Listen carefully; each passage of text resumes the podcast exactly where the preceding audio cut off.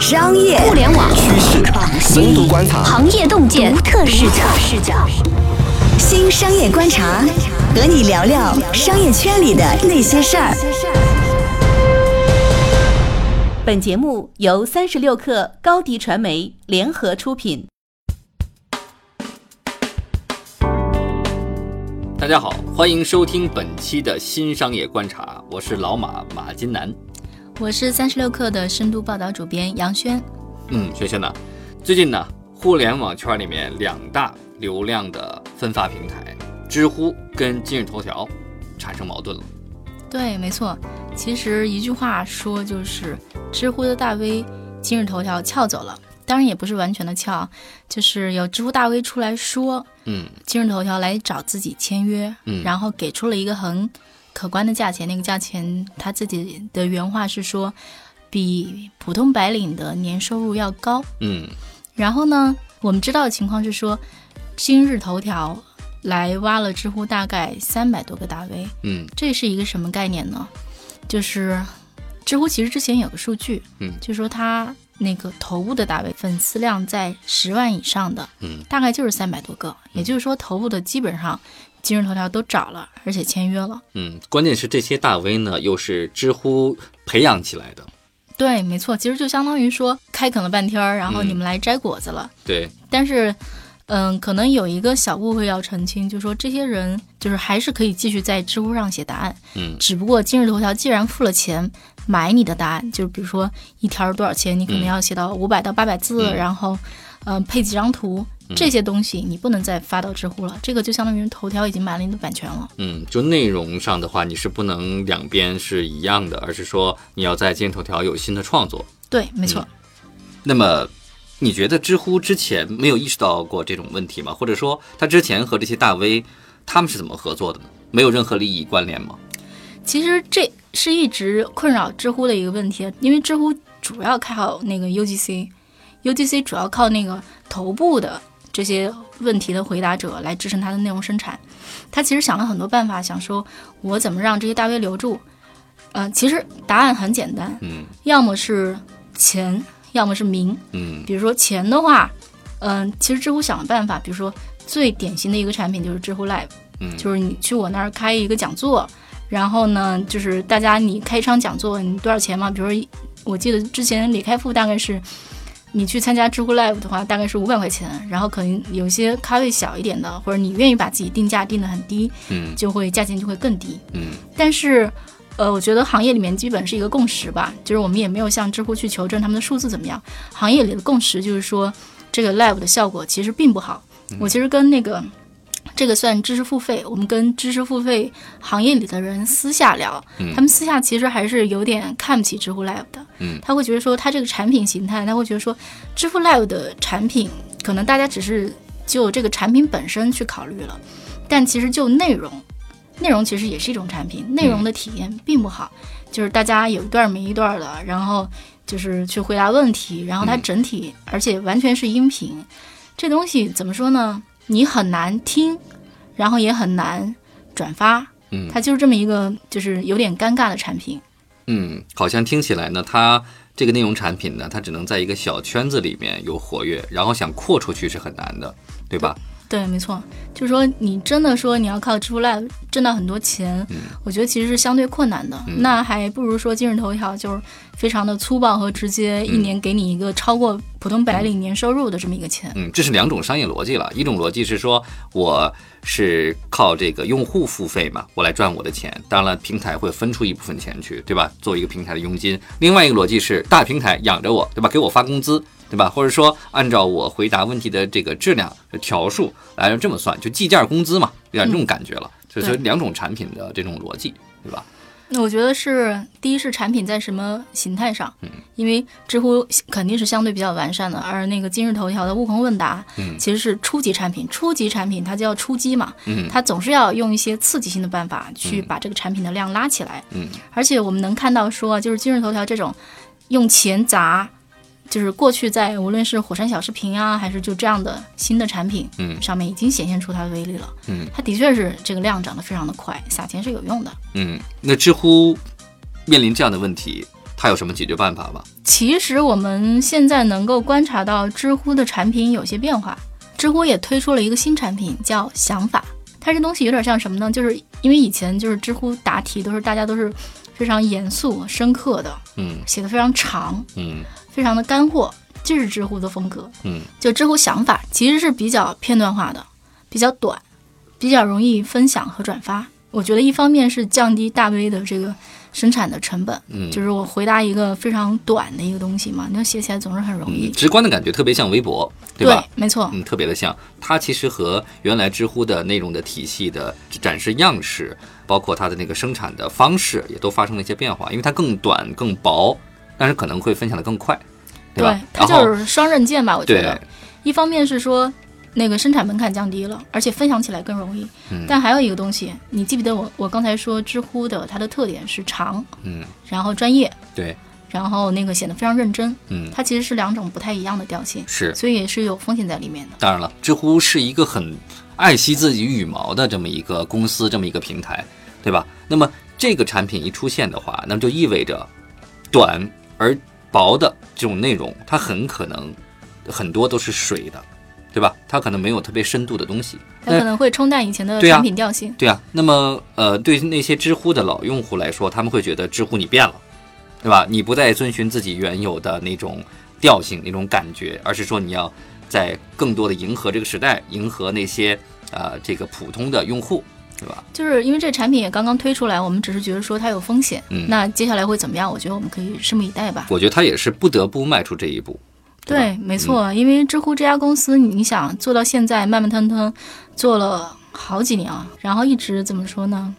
我觉得他们其实也在寻求突破吧，无论是说在用户量，然后它在它的活跃度，还有在营收上，他们都还是有挺大的压力的。你发现今日头条在不断的去扩充自己的边界，无论是做短视频也好，做直播也好，还是做问答，它其实侵犯了很多公司，呃，其他公司现有的一些利益哈。你觉得今日头条这么干，到底为什么呢？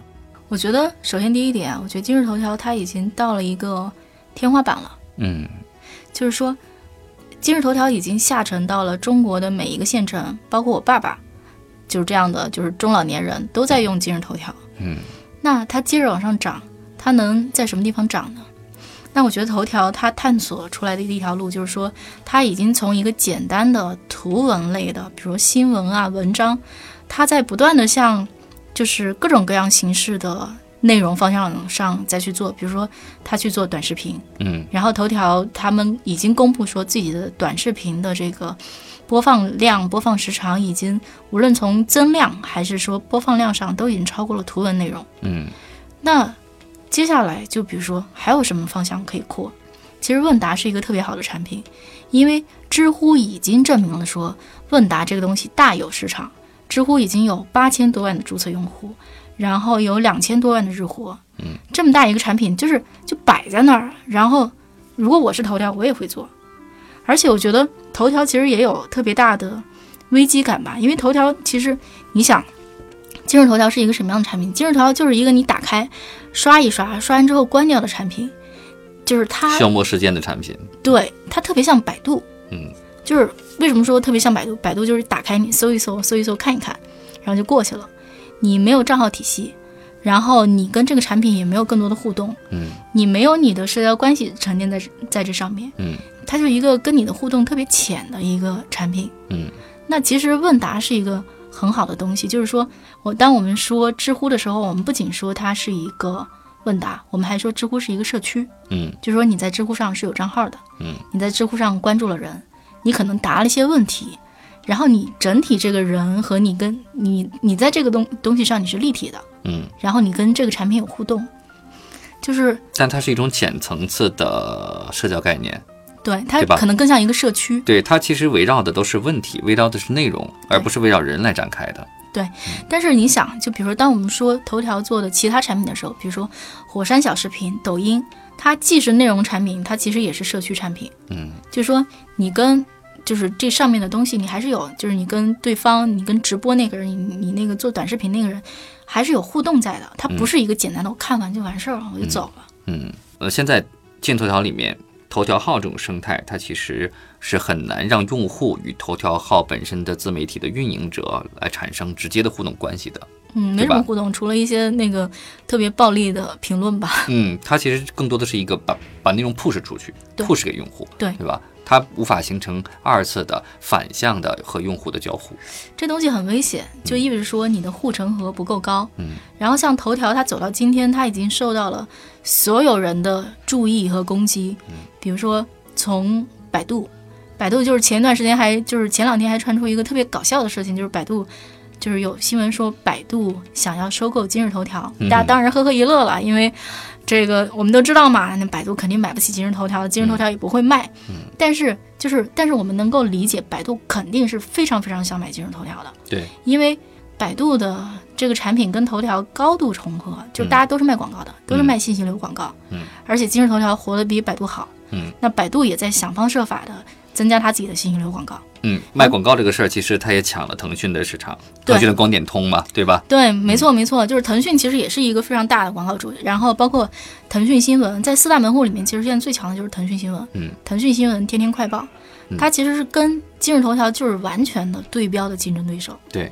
包括微博，他那微头条就跟微博是很像的。包括前段时间跟微博吵架这个事情嘛，也不叫吵架了，微博发出一些声明嘛，就是说这个他在私自的用一些接口，然后把数据导出来。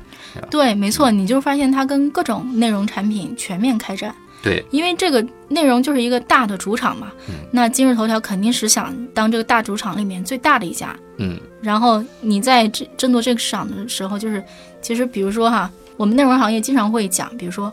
我们的竞争对手可能不是腾讯科技，嗯，也不是什么虎嗅，嗯，三十六氪，那我们的竞争对手可能是咪蒙，可能是 Papi 酱，嗯，为什么？大家都在广义上的去争夺用户的注意力和时间，嗯，那其实今日头条它肯定争夺的也不仅仅是说那个我跟腾讯新闻去对标，嗯，他肯定想的更多的是说我怎么把用户的时间全面的拿过来。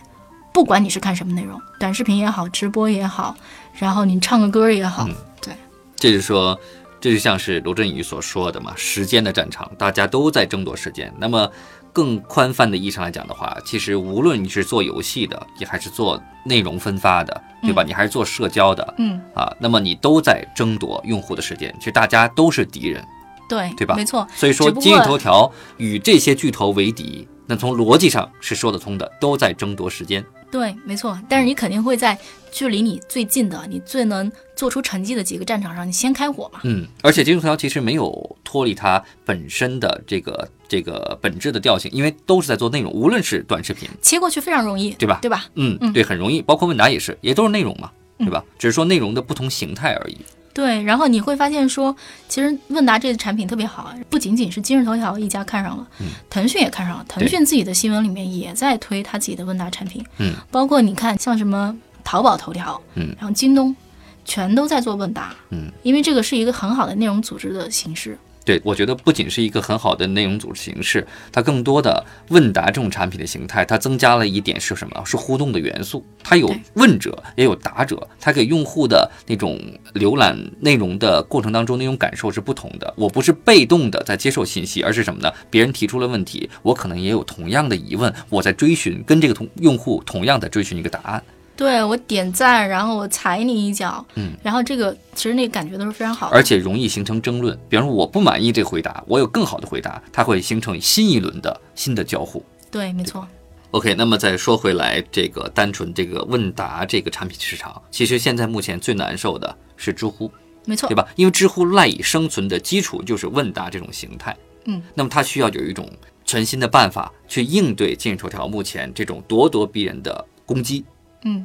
那你觉得有效办法是什么？我觉得知乎现在的状况非常非常的被动，嗯，因为我们其实都知道，知乎，呃，我们经常拿它跟豆瓣就是放在一起，就是他们最大的特点就是挣不着钱，没钱。嗯，那其实今日头条是拿钱来砸它的，我相信知乎很难做出一个完全。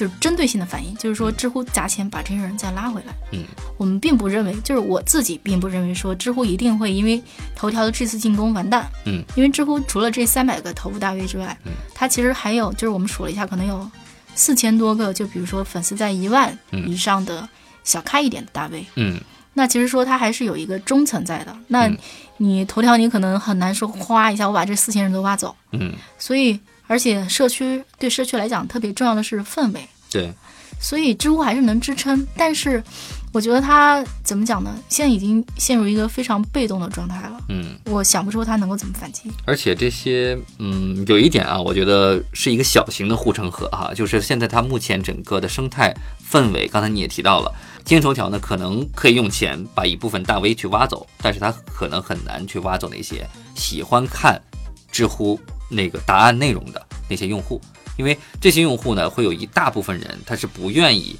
与今日头条那些用户为伍的。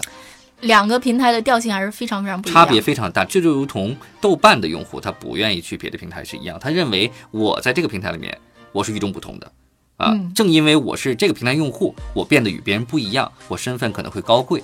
这就是为什么我们刚才说社区产品、社交产品是有是一个比较高级的产品，它护城河比较高的原因。嗯嗯，就是说，它可能靠这种猛烈的砸钱的手段，我会受到攻击，但是嗯我并不会就此完蛋。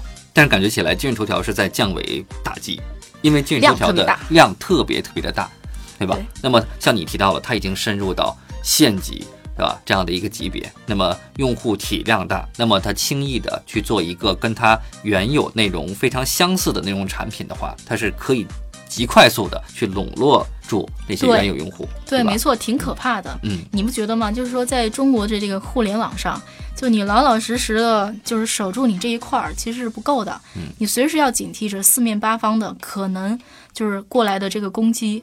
嗯所以啊，归根到底，并不是说知乎会因为今日头条的这一次攻击，它就不行了。因为它毕竟还是有社区氛围，这些大 V 很多人还站出来表态，表示说我更喜欢知乎，我愿意继续在知乎上答题，这里有我的心血。但是，呃，我觉得我如果是知乎，我应该还是挺紧张的，因为知乎不挣钱，然后这个事情大家已经谈了很久了。当有一个像今日头条这么强大的对手，它既有很强的流量优势，它又非常有钱，以及我们听说他们今年的营收预估非常高，相比去年翻了几倍。这么有钱的一个对手打过来的时候，知乎如果不是因为它是一个社区产品有粘性的话，它其实相当于说没有什么还手之力，它也不能拿钱砸回去，这是一个很危险的境况。感谢大家收听这一期的新商业观察，然后喜欢我们的节目，欢迎你点击订阅或者转发我们的音频。我们下期不见不散。再见。